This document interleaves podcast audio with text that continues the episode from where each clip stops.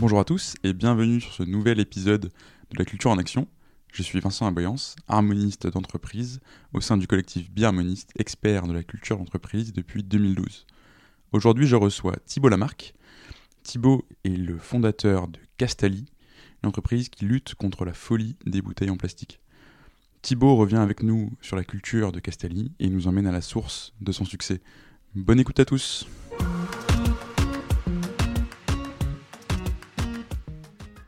Eh ben, bonjour Thibault. Bonjour Vincent. Merci d'avoir accepté euh, l'invitation et de me recevoir du coup dans les locaux de, de Castali. Euh, je suis hyper content d'être là, dans tes super locaux. En plus, Thibault m'a offert une gourde, ce qui est vraiment très sympa. c'est ton nouveau produit, je crois, c'est ça? Euh, c'est alors c'est un des un des produits. Par contre, on va sortir une nouvelle gourde dans quelques quelques dans trois mois, qui sera fabriquée en France. Là, pour le moment, elle est encore fabriquée en Chine. Euh, et donc, on, bah, on sera très content de, on est très content de lancer cette gourde en 2000 en 2021. Bah, écoute, je suis très content que tu me l'aies offerte. Et j'ai hâte de voir, de voir la prochaine, du coup. Euh, écoute, passage obligé, Thibaut, est-ce que tu peux te présenter, simplement, et nous présenter Castelli? Je m'appelle Thibault Lamarck, j'ai 41 ans, je suis papa d'une petite Anna qui a 3 ans et demi. Je suis le président et le fondateur de Castali, euh, Castali qui est une, euh, une, alternative durable aux eaux en bouteille. Notre métier, euh, c'est de venir remplacer euh, la bouteille en plastique dans les hôtels, les restaurants et les entreprises. Génial. Et alors, effectivement, tu remplaces la bouteille en plastique, et c'est la première chose, je crois, qu'on voit en arrivant sur le site web de, de. C'est la mission de Castali, euh, en finir avec la folie des, des bouteilles en plastique. Quelque chose qui m'intéresse toujours quand, je rencontre un, un fondateur, c'est comment est-ce que cette mission, elle t'est venue à toi, euh, et qu'est-ce qui t'a amené justement à... Enfin, quel chemin que tu as parcouru pour que tu te rendes compte de ça, en fait Alors, ça, c'est ancré en moi depuis, euh, depuis très longtemps. J'ai un j'ai un parcours qui, euh, qui est quand même très lié à l'eau, euh, puisque j'ai démarré avec un mémoire de fin d'études sur l'accès à l'eau dans les pays en voie de développement. J'ai utilisé ce mémoire pour, pour me faire embaucher chez le plus gros producteur d'eau potable du monde, Veolia Environnement, chez qui je suis resté 5 ans et demi, en Australie en VIE, et puis après au siège à Paris. Avant de rejoindre Alter Eco avec Tristan Lecomte, qui a lancé le bio et l'équitable en France dans les années 2000. Donc le, on va dire que le le plastique, enfin en tout cas l'eau a été un, sujet euh, pour moi, le durable aussi, et, le plastique assez logiquement. Du coup, euh, quand je suis rentré d'Australie, j'ai découvert euh, SodaStream, donc c'était 2006, et, euh, et, et, moi je suis, je ne bois pas d'eau plate, je ne bois que de l'eau pétillante. Euh, donc j'avais mes packs de, de Badois ou de, ou de je sais pas quoi de San Pellegrino euh, à porter. Je le mettais bien dans le bac jaune euh, depuis, depuis que je suis tout petit, mais, mais j'avais quand même ce déchet qui m'a toujours gêné. Et, et SodaStream m'a permis de m'a permis de régler ce sujet de, de la bouteille en plastique et du déchet. Et, et je dis souvent que le meilleur déchet c'est celui qui, enfin, celui qu'on ne produit pas. En tout cas, le, le meilleur déchet c'est celui qu'on ne produit pas. C'est la même chose pour la bouteille. Mm. Et, et, du coup, SodaStream m'a permis de, de, de, régler mon problème de bouteilles et de déchets. Et voilà, donc 2006. Et puis, euh, bah, il s'est passé 5 ans, mais euh, en tout cas, j'avais gardé dans un coin de ma tête que j'aimais bien, euh, j'aimais bien l'idée. Voilà. Ok, ça marche. Et du coup, c'est une mission aujourd'hui que tu as complètement, enfin, tu as créé ton entreprise autour. Ouais. Qu'est-ce, que ça fait en fait d'avoir une entreprise avec une mission forte? Comment est-ce que, en quoi pour toi c'est différent d'une entreprise entre guillemets normale? Qui va vendre, je sais pas, des services. Alors, aujourd'hui, cette mission, elle est, elle est peut-être évidente et, euh, et, et, elle parle à beaucoup de monde. Euh, ce, qui est, ce qui est sûr, c'est qu'en 2010 ou 2011, euh, elle n'était pas évidente pour tout le monde. Euh, et, et, je pense au réseau Entreprendre euh, qui a refusé le dossier deux fois. Okay. je pense. Pourquoi? parce que, en fait, nous, on n'a pas inventé la fontaine à eau. La fontaine à eau, ça fait 40 ans que ça existe. c'est petit, noir, c'est fabriqué en Chine et c'est à côté des toilettes et, je pense que euh, notre innovation, qui est une innovation, euh, alors c'est pas une innovation de rupture technologique, hein, c'est une innovation d'usage euh, avec un, assemblage de, technologies et, et, de, et contenants et de qui permet de, venir remplacer la bouteille en plastique. Ben, cette innovation était, euh, pas forcément bien expliquée de ma part et puis euh, en tout cas pas bien comprise de de d'autres. Donc Qu'est-ce que ça change en fait d'être une entreprise à mission? Je pense que, alors, un, aujourd'hui, euh, ça permet de recruter euh, des talents euh, canons. On a, ouais, on, a des, ça, on a des profils de, de fous qui, euh, qui postulent. On a une équipe là qui est, qui est, qui est canon et je suis très content.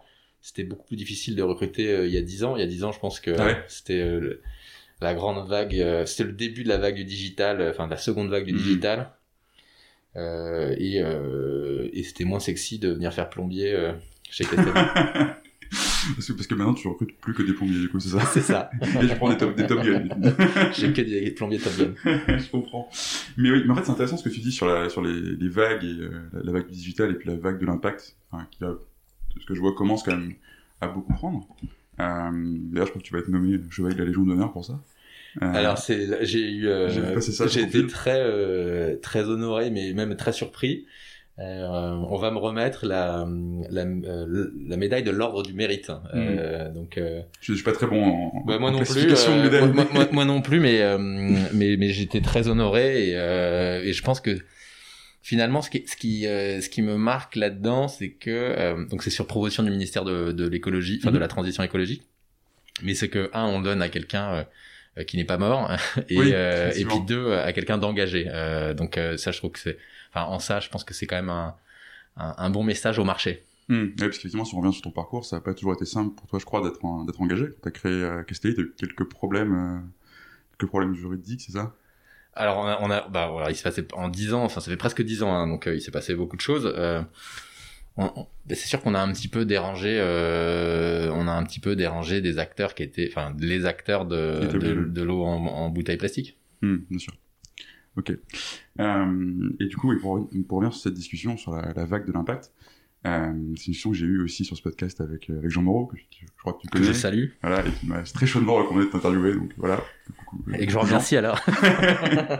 Euh, et on a discuté effectivement de euh, en fait, cette troisième voie un peu qui apparaît, parce a pendant très longtemps, en fait, on, on disait que enfin, l'ESS en tout cas avait une image, l'ESS de l'économie sociale et solidaire, pour ceux qui écoutent, avait une, avait une, une image de secteur dans lequel tu tirais pas de profit, ou enfin, t'allais forcément faire, je sais pas, du papier mâché, tu vois, ou je sais pas, et en fait, des entrepreneurs comme toi ou comme Jean, aujourd'hui, vous portez cette nouvelle voie.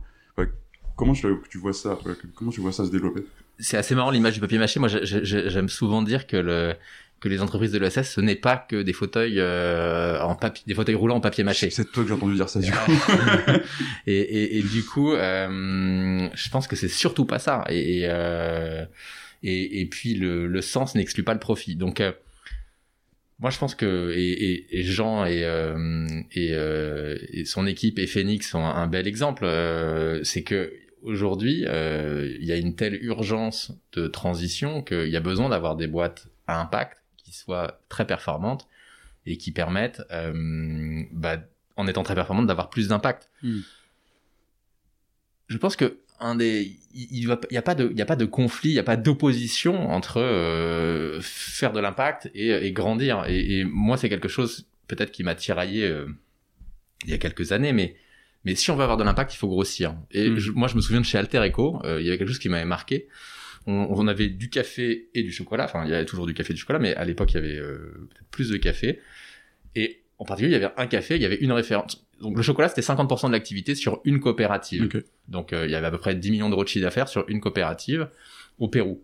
Donc avec des volumes exceptionnels euh, et donc qui permettaient de faire vivre la coopérative et d'avoir tous les projets du commerce équitable autour de la coopérative. On avait aussi un café du Rwanda où on avait acheté un conteneur une fois euh, qui vieillissait dans un port euh, dans le port d'Amsterdam et qui faisait que le café n'était pas très bon. La coop, donc le client qui achetait notre café, Alter Eco n'était pas satisfait Mhm. puisque le café était euh, éventé. vieillit. Ouais. Et puis, euh, et puis le deuxième sujet, c'est que la coopérative, euh, c'est pas en achetant un conteneur une fois de temps en temps que vous faites vivre une coopérative. Non, bien sûr. Et donc là, on avait finalement, c'était un bon exemple de, de gros volume Mm. avec cette coopérative euh, à Copagro au Pérou. Et puis cette petite coopérative au Rwanda où finalement ils en avaient rien à faire de Alter Eco et Alter Eco n'avait pas vraiment de de- d'impact.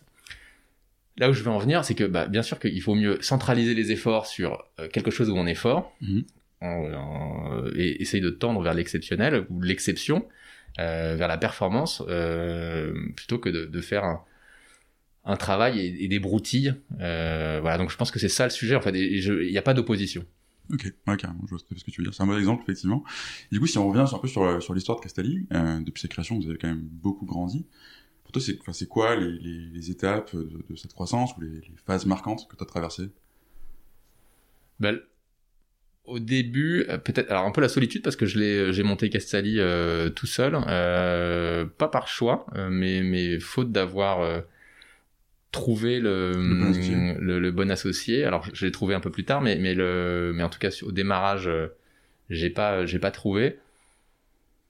Pourquoi? Parce que j'étais, j'avais pas tout à fait 30 ans, mais presque 30 ans, donc j'avais dans mon réseau et autour de moi les premiers enfants, les boulots qui commençaient à être bien payés, les crédits, etc. Et donc dans mon réseau proche, j'ai pas trouvé de, de, de gens partant pour, euh, pour l'aventure.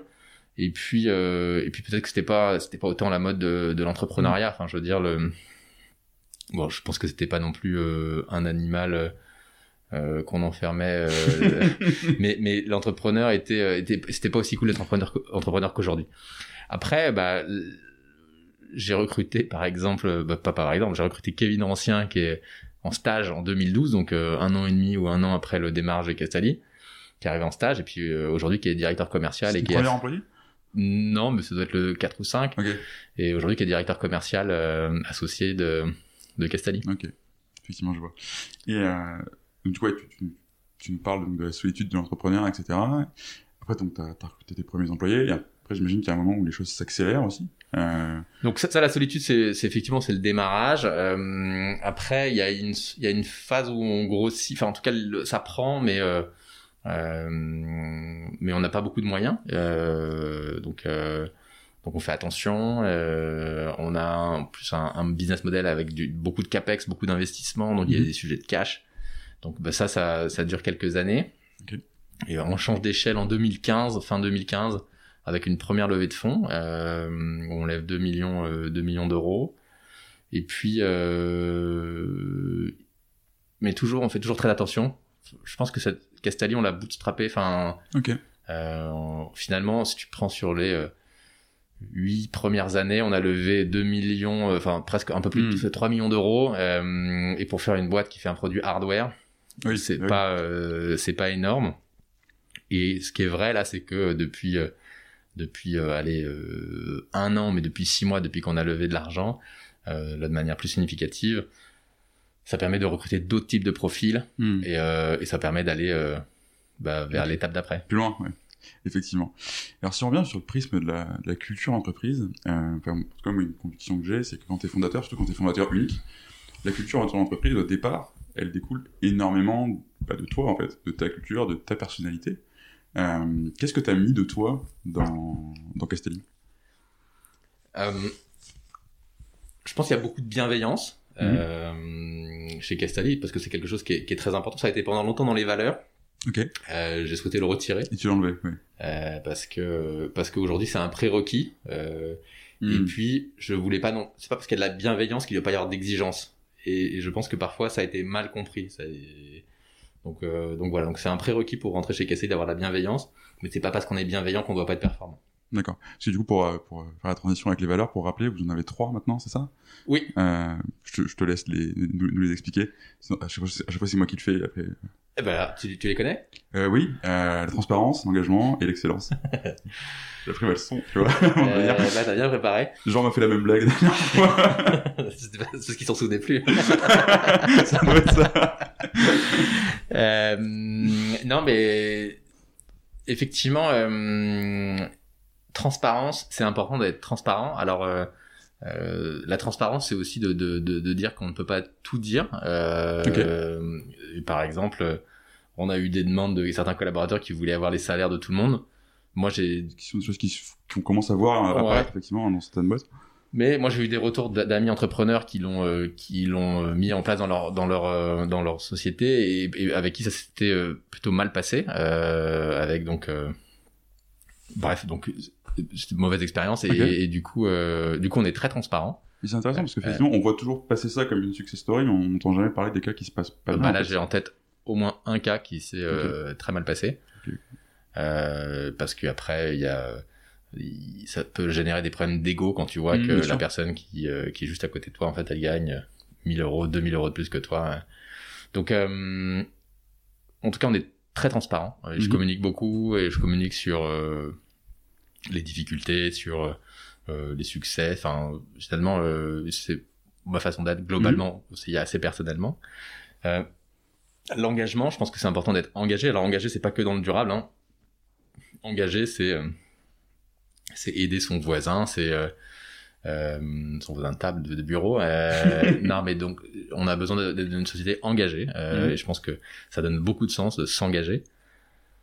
Et puis, euh, l'excellence, ben, encore une fois, on peut pas avoir d'impact euh, en, n'essayant pas de tendre vers l'excellence. Donc, bien sûr qu'on n'est pas bon tout le temps, bien sûr qu'il y a des matins où on est fatigué. Euh, mais globalement, si on veut euh, ben, transformer, changer le monde, euh, on a besoin d'être excellent. Hmm, Et avoir de l'impact, et ça renvoie, ça, Exactement. ça renvoie ce que tu me disais juste avant.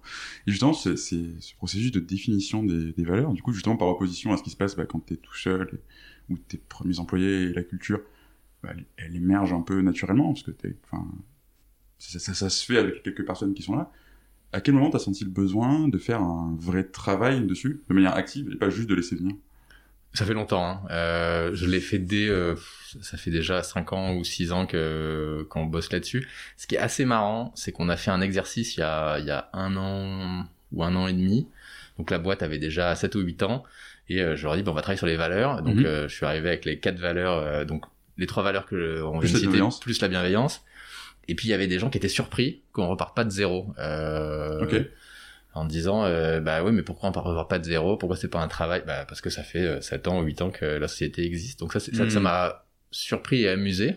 Euh, mais donc c'est un sujet oui qui euh, qui est très important. Je pense que pendant très longtemps j'ai pas eu euh, le pas le loisir mais j'ai pas eu l'opportunité euh, de recruter des gens.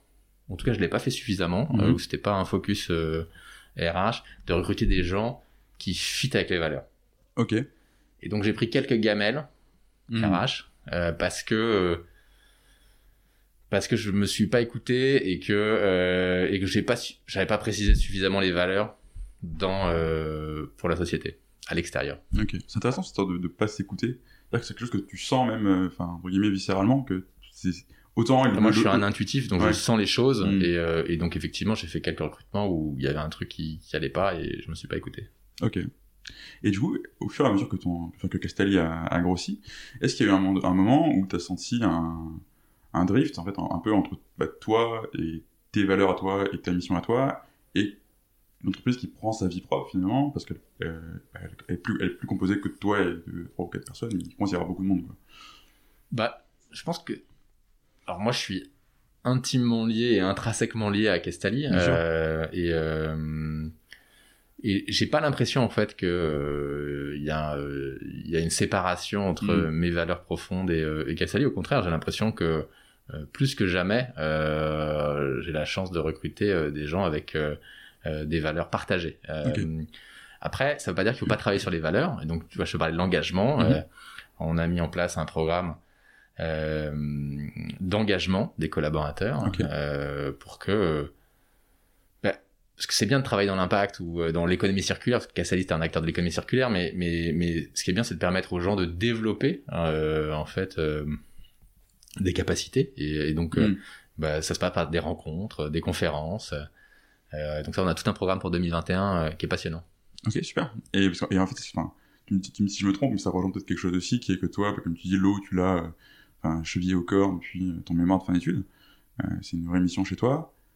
Alors, soit tu recrutes que des gens, dont c'est le cas, soit peut-être pas, mais du coup, tu leur permets aussi de s'a- de s'approprier quelque part euh, j'ai voilà, jamais alors, de Castelli, quoi. Exactement. Et donc j'ai toujours voulu recruter des bons et, euh, et, et pas forcément des gens qui étaient par exemple engagés. Donc Mhm. ça, je pense que l'engagement c'est quelque chose qui euh, qui peut euh, pas s'apprendre, mais en tout cas se découvrir. Euh, euh, mais euh, oui, bah donc carrément. Ça, je pense que c'est très important de, de permettre à tout le monde de d'aligner, en tout cas de, de donner les euh, les clés pour que les gens, euh, l'équipe puisse euh, puisse grandir là-dessus. Mhm. Ouais, tout à fait.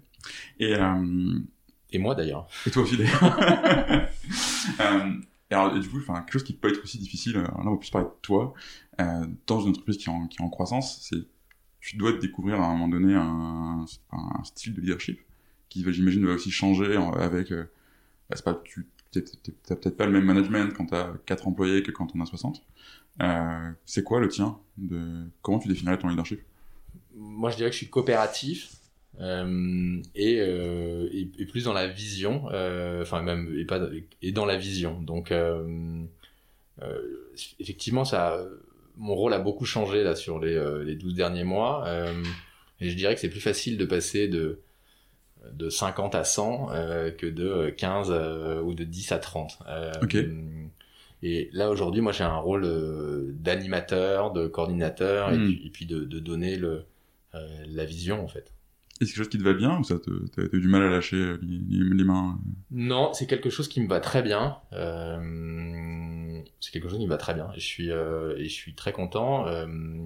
Après, euh, ça veut pas dire que je remets pas les mains dans le cambouis quand, euh, quand il faut. Mais euh, en tout cas, non, je suis très content de, de pouvoir lâcher. à des... Et puis, un, j'ai recruté des gens qui sont meilleurs que moi. C'est- et, Il paraît le propre de tout bon entrepreneur. et, et deux, et donc ça me permet d'apprendre des choses aussi. Et alors du coup, tu disais que c'est plus simple de passer de 50 à 100 que de, de 15 à 50. Euh, Qu'est-ce qui a été dur justement dans cette phase, où cette première phase de croissance? Tu changes vraiment d'échelle quoi. Sur la toute donc sur de- le 15 à 30, enfin. Oui, bah, ouais. Bah, je pense, assez vite en fait euh, les, les sujets RH euh, qui sont très importants en tout cas qui moi me tenaient vraiment à cœur. euh, je les gérais en direct et donc bah, parfois ça m'a ça m'a coûté en fait. Aujourd'hui, le fait d'avoir une équipe RH, des process RH, pense que c'est plus facile pour moi euh, de mettre un peu de distance entre euh, entre ma passion et euh, et, l'équipe. Ok, ok, je vois tout à fait. Et alors justement, je disais, ce- c'est avoir travaillé sur ces valeurs, etc., sur cet alignement. Enfin, t'es en, en haut en fait de la, de la pyramide, mais si on redescend un peu, est-ce que ça, a permis à Castelli de faire des nouvelles choses, d'attirer des nouvelles personnes, d'avoir des nouveaux clients? Que ça te permet de faire en fait ce, ce travail justement d'alignement de ton entreprise, qui parfois peut être vu comme c'est sympa, mais on sait pas vraiment à quoi ça sert. Les bah alors ce qui est certain c'est que on n'est pas forcément euh, on n'a pas toujours on est mais même aujourd'hui on peut s'améliorer donc euh, aujourd'hui on veut faire vivre ces valeurs et, euh, et que et que ce soit sur le recrutement ou sur la vie de tous les jours ça n'a pas été le cas tout le temps donc on a on n'est pas parfait même si Mhm. c'est un sujet qui m'intéresse depuis depuis des années mais aujourd'hui comment est-ce qu'on est- on essaie de de, le- de de le transformer de manière très concrète et très opérationnelle euh, à tous les niveaux de, de, de l'équipe. Ok. Euh, ce que ça permet, je pense que quand tu recrutes des, des très jeunes, et ce qui a été le cas euh, pendant très longtemps quand j'avais pas d'argent, euh, ces valeurs peuvent être mal interprétées ou mal. euh, le fait d'avoir des gens qui sont plus mûrs, qui ont déjà eu des expériences avant, ça permet aussi de faire un- de, de, de, de, changer d'échelle et, et de et d'être plus concret dans la mise en application de ces valeurs. Je sais pas si je suis très clair. Si, si, vas-y, oui, continue. Enfin, Euh, quand tu recrutes des jeunes qui sortent d'école, Mhm. euh, qui ont des paillettes plein les yeux et, et, et qui finalement vont se confronter à la réalité du travail, euh, qui n'est pas forcément ce qu'ils ont envie et bah, tu peux avoir des réactions, euh, tu peux avoir des réactions un, un peu décalées. ok. Euh, quand tu as des, des gens qui sont euh, qui ont déjà vu des entreprises et qui savent comment ça se passe, euh, bah, ça permet, je pense, d'avoir beaucoup plus de recul en tout cas sur sur la vie en entreprise Ouais, bien sûr. et sur la mise en application de ces valeurs. Ok. Et alors, je me, je me posais une question tu me dis, si je me trompe, en fait, vous avez très longtemps quasiment exclusivement B2B, voire exclusivement B2B, euh, parce que tu travailles avec les hôtels, les restaurants, les entreprises aussi. Euh, Dans l'entreprise d'avant, on avait une, une fontaine Castelli qui, qui est arrivée, on était tous très contents. Euh, et du coup, tu vas aller vers le B2C, euh, avec ces magnifiques gourdes, et avec un autre produit aussi, si je me trompe pas, du parfum pour l'eau. Ouais. C'est toujours sur la table? Tout à fait. j'ai hâte de voir ce que ça va donner. Mais euh, ça, ça me pose une, une autre question, c'est euh, en fait, t'as recruté des gens qui étaient là pour faire du B2B, et d'un seul coup, tu vas pas pivoter, mais tu vas au moins ajouter une nouvelle dimension à ton entreprise. Comment est-ce que ça se passe? C'est- Tu Bah. venir de nouvelles personnes ou tu réexpliques à des gens qui, qui changent de métier? Non, surtout pas. Et, euh, et ça, c'est une bonne question. Moi, je veux surtout pas euh, déstabiliser le, le B2B. Euh, L'équipe B2B, c'est le cœur de Castali. c'est ce qui nous fait vivre et, et c'est là où on est bon. Et sur le B2C, ça sera une équipe qui sera différente. Alors, effectivement, sur des fonctions support, ça pose pas de problème. hein. Mais par contre, euh, sur du commercial, sur du marketing, euh, c'est des sujets qui sont très différents. D'accord. Et justement, est-ce qu'avoir euh, une mission commune, c'est quelque chose qui est aidant dans ce, dans ce moment de... Alors pas, pas de pivot, mais d'ajout d'une- nouvelle facette à Castelli on n'en est pas vraiment. Enfin, alors oui, euh, ça, bien sûr que ça aide, c'est que tu as une mission commune et le B2C finalement, ça, ce n'est que un élargissement de, de l'impact et un élargissement de, de la pas de la mission mais de la cible. donc ça c'est une, je pense que bah, ça fait cause commune. Mais après, on est vraiment aux prémices. C'est-à-dire que si tu veux une gourde, alors on en vend déjà des milliers par, par mois à nos entreprises clientes. Euh, là, le fait de, de s'approprier notre gourde, de la designer, de la faire fabriquer euh, euh dans l'usine qu'on a soigneusement choisie en France, etc., etc. Euh, ça participe de l'équipe. Ça pourrait être que du B2B. On a décidé de le mettre euh, en B2C parce qu'on pense que bah, les gens n'ont pas forcément envie de. Enfin, aujourd'hui sur la gourde, il y, a, il y en a beaucoup, il y en a plein partout, mais mm. ça n'a pas forcément été traité de la bonne façon. Et donc, bah, on, va, bah, parce que je pense qu'aujourd'hui, donc la plupart des gourdes euh, viennent d'Asie. Quand elles sont fabriquées en France, elles sont euh,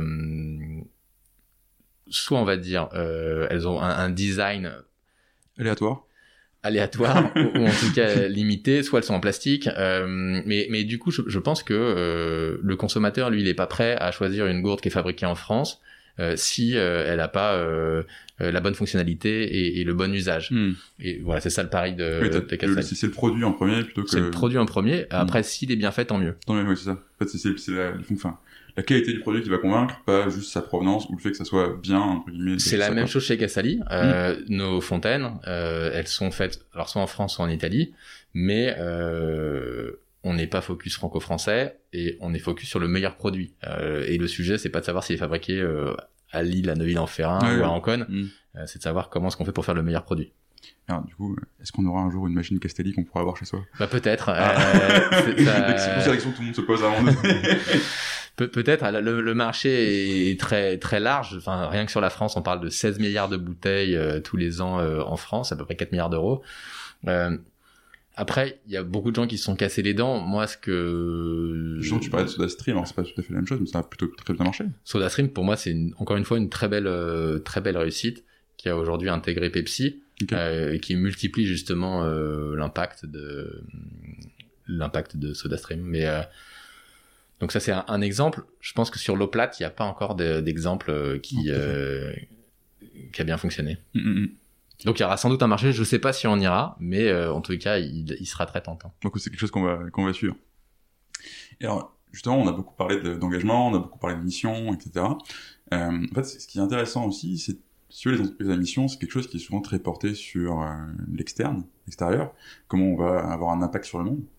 mais la question aussi, c'est comment est-ce que tu appliques cette mission en, interne. En fait, le fait d'être enfin de vouloir en terminer avec la folie euh, des bouteilles en plastique, mais mais aussi tout toute cette transparence, cet engagement, etc. Qu'est-ce que vous faites de, de différemment chez Castelli que tu penses que d'autres entreprises font pas? Qu'est-ce que tu t'appliques à, toi-même en fait? Euh, ce qui est certain, c'est que la cohérence, c'est hyper important. Euh, et donc, euh, à la fois, euh, on essaye d'être euh, exemplaire sur la partie produit et, et, donc sur la partie, enfin, le, le, le, produit et le service qu'on vend. Mais on, on, parle souvent d'expérience client, mais je suis persuadé que l'expérience collaborateur, elle est, elle est importante aussi. Et donc, ben, on fait plein de choses qui permettent de, de raisonner pour, pour l'équipe. Donc, ben, par exemple, on a mis en place pendant le confinement Mocacare, qui est un service d'écoute avec euh, un coach ou un psy euh, mhm. et qui permet euh, à l'équipe de manière anonyme d'avoir un suivi pour quelques séances et puis le cas échéant après être basculé chez un professionnel. Donc ça, il y a eu deux confinements quand même qui, qui ont été vécus de manière très différente dans, dans l'équipe en fonction des, on va dire, des conditions matérielles de chacun. Bien sûr. Et, et donc bah, ça typiquement, on l'a mis en place très peu de temps après le, le confinement. Donc euh, voilà, c'est une, bonne, une bonne boîte, une super boîte.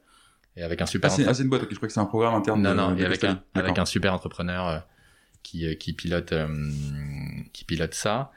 Euh, on, j'ai mis en place, moi je suis cycliste, j'ai un mhm. vélo électrique depuis quelques années, et donc bah, chez Castelli, vous avez le droit à un Véligo quand vous arrivez dans la boîte. On, il y a certains certains collaborateurs qui sont fait financer des vélos. Donc voilà, il doit y avoir 30 ou 35 vélos sur la centaine de de Castaliens. on a mis en place bien avant que dans le cadre du Parental Act, on a mis en place le congé paternité obligatoire. Euh, pour moi, ça c'était très important depuis longtemps. Euh, et, et, je trouve que l'égalité homme-femme, ça passait plus par ça que euh, que par certaines revendications que je trouvais parfois décalées euh, de, euh, de, de jeunes femmes dans on a pu avoir chez Castali. Donc l'égalité homme-femme pour moi ça passait par ce congé euh, mhm. paternité pour obliger le papa en, finalement à, s'occuper de son rejeton. c'est une demande hein, en tout cas je trouve chez les Alors aujourd'hui c'est une, hein. c'est une demande mais quand il y a 3 4 ans j'en parlais euh, c'était pas euh, ah ouais, c'est un fou non, ouais, non mais c'était pas c'était pas vraiment le sujet euh, et je pense que enfin c'était pas un sujet d'égalité. OK. Ou en tout cas il était mal compris. D'accord. par les intéressés. OK. Alors du coup ça m'intéresse parce que tu as, parlé de l'eau en plastique, euh, enfin de, des, bouteilles d'eau en plastique, pardon. Euh. Moi j'aime bien dire l'eau en plastique. L'eau en plastique, c'est pas mal. Surtout, je crois que tu nous expliques aussi que, enfin, tu bois du plastique en fait, quand tu bois de l'eau, euh, de l'eau en plastique, du coup. Euh, tu, tu parlais donc des, bouteilles d'eau 3-4 ans, donc ça commence à intéresser tout le monde. Tu parlais du congé pas de 3-4 ans, donc ça commence à intéresser tout le monde. C'est quoi le truc dont tu parles maintenant et qui intéresse personne et qui intéresse tout le monde dans 3-4 ans? Bah, la machine B2C, elle intéresse tout le monde hein. depuis très longtemps. Ça fait 10 ans. Euh, non, les signaux faibles. Je, je sais pas te, je sais pas te dire là le, les signaux faibles euh, parce que je parle de beaucoup de choses qui intéressent pas grand monde. oh, normalement, si on t'a écouté jusque là, c'est ça va. euh, non, je, je sais pas, euh, je sais pas te dire. Il y a, y a, plein de choses qui sont euh, qui sont passionnantes. Ce qui est certain, c'est qu'aujourd'hui, euh, il y a beaucoup de sujets qui me passionnent. Euh, que ce soit sur, euh, par exemple, dans l'alimentation. Moi, j'ai découvert avec, on a une partie quand même, on a 15% de nos clients qui sont des, des restaurateurs, des chefs et des restaurateurs. Et donc, j'ai découvert ce que c'était bah, la vie, la vie du restaurant, ce que c'était que le produit, ce que c'était que la transformation. Mmh. Euh, la saison et, euh, et c'est absolument passionnant aujourd'hui alors c'est des, des, sujets euh, qui sont euh, qui sont quand même dans les médias qui sont un peu partout mm. mais, mais je pense qu'on est quand même au, au, au début de du produit du produit brut du parce que ce qu'on voit, c'est quand même que l'industrialisation et la surtransformation, enfin, euh, ça a beaucoup, euh, ça a beaucoup d'impact sur la santé mm. euh, et et je pense qu'il y a encore un parcours absolument gigantesque. Je le vois autour de moi en tout cas euh, sur cette partie euh, évangélisation du produit. Mais alors je vois plein de projets, plein de startups qui passent là-dessus. Euh, je viens de mettre un ticket dans une boîte qui s'appelle euh, Omi et compagnie, euh, euh, qui est là-dedans. donc, et, mais quand on voit que c'est qui le patron, il y a quatre ans n'existait pas et que c'est aujourd'hui le premier vendeur de lait, c'est un, c'est une hmm. bonne illustration du fait que le, le produit quand même devient primordial pour le consommateur. Tout à fait. Et alors justement, en fait, donc, euh, si, on, si on laisse un petit peu Castelli, tu fais aussi partie d'un écosystème, en fait. Puisque je crois que, tu, dis, tu viens de le dire, tu es investisseur, euh, enfin, à titre personnel, ah. en, business angel. Ouais. Tu bosses aussi chez 50 Partners Impact. Ouais, alors je, viens de, je viens de rentrer dans l'accélérateur, là. Ok, c'est ça. Et donc, du coup, comment est-ce que tu vois cet écosystème évoluer? Et l'autre question, c'est est-ce que l'écosystème, enfin, est-ce que l'impact n'a vocation à, à atteindre que des entreprises qui sont à impact, construites autour de ça, ou est-ce que chaque entreprise peut intégrer cette dimension ou pas? Je sais pas si je suis très clair dans la question. Bah, non, mais je pense que toutes les entreprises peuvent euh, peuvent donner du sens et euh... alors ça c'est un sujet euh... c'est un sujet qui est passionnant. Euh, les donc toutes les entreprises peuvent pas être à mission. Euh, c'est pas possible et, et c'est pas très grave. Euh, et, et, et, même c'est pas forcément souhaitable. Et, et c'est pas souhaitable et c'est pas très grave là, il y a un petit peu un gros micmac euh, entre. Euh, en fait, toutes les entreprises veulent devenir à mission mhm. euh, pour des sujets de RH, de com, et je pense que c'est pas très grave. Si on, on parle de l'écosystème, ce qui est certain, c'est que là, il y a énormément de projets qui, qui sortent, qui, qui, peuvent, qui sont des entreprises à mission, enfin qui sont des entreprises missionnaires, et, et ça, je trouve ça génial il y a énormément de fonds d'investissement euh, à impact mhm. qui, euh, qui se lancent. En 2015, quand j'ai fait mon premier tour de table, il y avait deux fonds euh, à impact sur la place. Mhm. Euh, il y avait Inco, que j'ai fait rentrer au capital, et puis il y en avait un autre qui s'appelle Alter Equity. C'est tout. Il y avait que deux, deux fonds aujourd'hui. Sur des montants de tickets qui sont pas forcément les mêmes. Sur des, des petits, sur des petits tickets, euh, exactement. Donc euh, là aujourd'hui, il y a une multiplication des, des fonds. Donc ce qui est bien, c'est que ça, ça va flécher de l'argent vers euh, vers ces projets euh, à impact. Mais après, donc pour revenir sur le, est-ce que toutes les entreprises peuvent être à, à mission? La réponse c'est non. Je pense que euh, on le voit, euh, Guillaume Gibaud, euh, Mhm. euh, a- enfin le Slip est devenu une entreprise à mission, et je pense que il y a, il avait toutes les raisons de devenir une entreprise à mission euh, en faisant euh, finalement, euh, en rapatriant, on va dire, la production de d'un produit somme toute assez, euh, alors très utile, Oui, mais tout à fait. euh, mais euh, mais basique entre guillemets. En tout cas, il a fait quelque chose de trendy. euh, D'ailleurs, je pense que ça c'est un pull euh, qui vient de qui vient de chez lui, hein? C'est un, c'est un pull le site français? Ouais. Ah non, je savais pas. je, je savais pas que le site français faisait des avec, pulls, donc tu avec, Saint- quelque chose avec aujourd'hui. Saint-James. Mais, mais, Ok. le- mais donc, quelque chose, donc, euh, et, et en faisant travailler des artisans français et en rapatriant, euh, enfin, il n'y a pas de raison finalement qu'on produise ça en Asie. Hmm. Et après, il y a d'autres marques euh, euh, de, dans le, le vestimentaire qui vont se dire entreprise à mission. euh, et qui euh, et qui vont continuer à produire dans des usines où ils auraient pas envie que leurs enfants bossent et moi ça ça me révolte en fait enfin Hmm. donc je pense qu'il y aura un peu de ménage à la cohérence, quoi. il y aura un peu de ménage à faire euh, là-dedans parce que euh, parce que tout le monde voudra être entreprise à mission et et donc on le voit dans un cas c'est hyper pertinent et puis dans l'autre euh, bah on comprend pas pourquoi en fait pas parce qu'on plante trois arbres qu'on est entreprise à mission enfin c'est pas mal ça, effectivement. Euh, et alors du coup, une question un peu un peu connexe ou pas, tu me diras. Euh, trois arbres ou trois millions d'arbres c'est pas le sujet en fait enfin, Ah du coup, c'est quoi le sujet de ça ben, le sujet c'est est-ce que le modèle que vient remplacer quelque chose qui euh, qui ne va pas dans le enfin qui n'est pas durable ou qui euh, ou qui pose un problème Hmm. ou euh, enfin comment est-ce que je fais finalement évoluer le monde dans lequel je vis?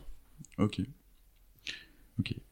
Et alors du coup, la, question que j'allais te poser avant, c'était, euh, enfin comme tu le sais, nous on, travaille énormément sur la culture entreprise, notamment entre autres choses, mais c'est- pour nous, c'est fait c'est le système cohérent qui fait que ton entreprise va, justement être alignée et chacune de ses parties va s'entraider, créer des cercles vertueux, c'est ça qui va te permettre d'avoir des résultats. Euh, Est-ce que tu penses que c'est un sujet dont on parle trop, pas assez? Est-ce que tu crois qu'il y a des choses à faire dans ce secteur Alors dans les startups, il y a eu, euh, mais ça fait ça fait quelques années déjà, il y avait cette histoire de de valeur et d'alignement euh, euh, assez fort, euh, parfois un peu peut-être un peu fake, euh, mais euh, mais je pense que c'est quand même ça qui qui fait vivre et qui fait venir les, les gens le matin. Donc je pense que c'est c'est primordial. Ce qui est très important, et là où en fait on peut pas tromper euh, le, le collaborateur, c'est la cohérence. Euh, et, euh, et c'est ça que alors on est- c'est jamais parfait, hein, euh, mais euh, mais en tout cas chez Casali, un, on- un système vivant, hein, donc... euh, exactement. Donc chez Casali, on essaye vraiment d'être euh, le plus cohérent possible euh, en permanence. Hmm. Effectivement, c'est aussi ce qu'on prêche euh, avec nos clients et qu'on aide nos clients à, à faire. Donc, euh, je pense qu'on est sur un terrain d'entente. Euh, alors, j'ai une, j'ai deux petites questions pour toi. Euh, la première, pour revenir sur l'impact. En fait, j'entends énormément de jeunes, peut-être même de moins jeunes, qui se disent, mais quand même, il faudrait que je quitte mon bureau à la défense ou ailleurs et que je, monte une boîte. Ils ont toujours envie de monter des boîtes maintenant dans l'économie circulaire, l'impact. Il y a autant de sujets que, que de gens. C'est quoi le conseil, toi, que tu leur donnes, toi qui l'as fait euh, un peu en avance de phase, du coup? Bah, moi, je pense qu'il faut le, il faut le faire. Enfin, alors d'abord, s'ils sont, euh, faut, faut imaginer que ça n'a pas été facile pour moi euh, de quitter euh, déjà Veolia pour Alter Eco, parce Mhm. que Veolia, j'étais quand même euh, avenue Kléber, j'étais Ouais, place de l'Étoile. Dans une euh, super belle boîte française. euh, euh, exactement. euh, je voyageais aux quatre coins de la planète euh, en business. Enfin, mais c'est pas ça qui. En fait, ce que j'ai réalisé très vite, c'est que c'est pas ça qui m'animait. C'est cool, Et- cool de le faire une fois, parce que j'ai, j'ai connu ça aussi, tu le fais une fois, c'est sympa, tu vois le truc, t'en profites un peu, et après vite tu te rends compte que bon, et maintenant il y a quoi, tu vois. Exactement. Et, et à partir du moment où, euh, ben, si t'as même pas besoin de le faire une fois que tu le lis et que tu te dis, bah, oh, peut-être que j'ai pas besoin de le faire une fois. Euh, non, mais surtout, il faut pas avoir de regrets. Et je pense que ça, c'est à chacun de, de voir ce qui est important, euh, important pour soi et ce qui, euh, ce qui va euh, les- euh, animer chacun.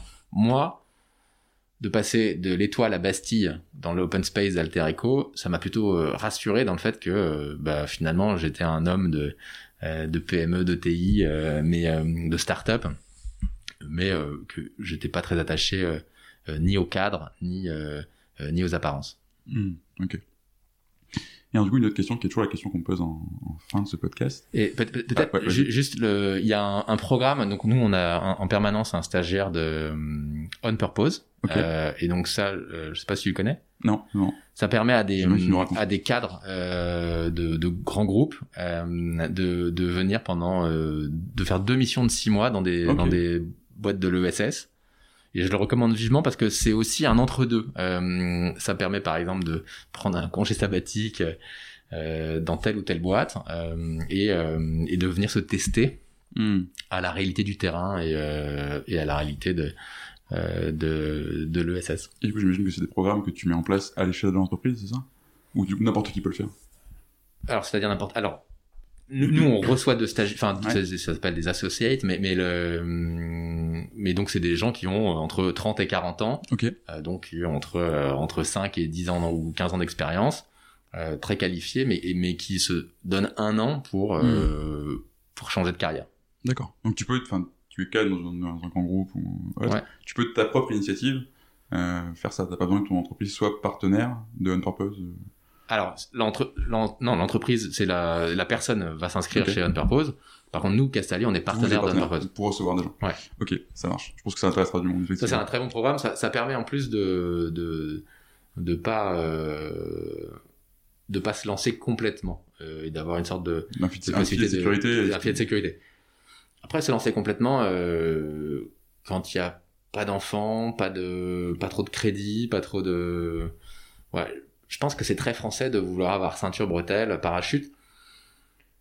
Globalement, euh, il, faut, se dire que c'est possible de rebondir. Enfin, Mm. euh, et même si on se rate sur un truc, ben on retrouvera euh, quelque chose. Enfin, je pense qu'il faut pas hésiter. Et surtout, je pense que ça passe très vite une vie, euh, très très vite.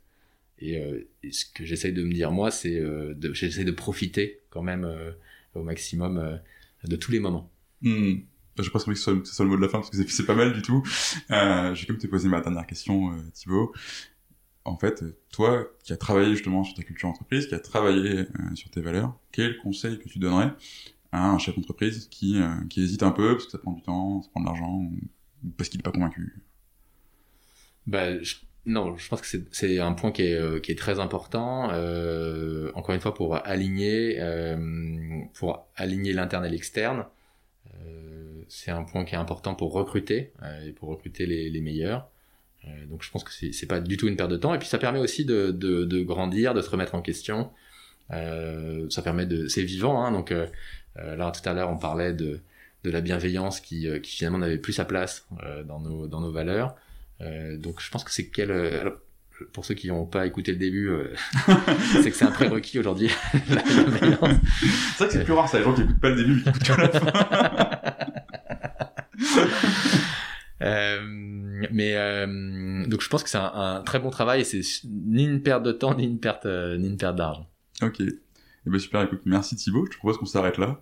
Euh, si ça te va. Merci Vincent. Bah, écoute, c'était génial de t'avoir. À, à bientôt. Salut.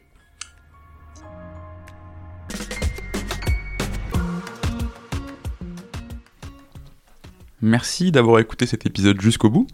Si vous êtes là, c'est sans doute que ça vous a plu.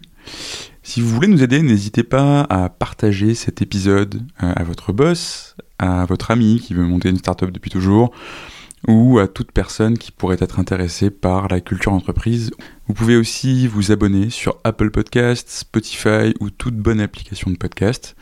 Et vous pouvez également nous laisser un avis 5 étoiles de préférence sur Apple Podcasts. À très bientôt pour un nouvel épisode et merci à tous.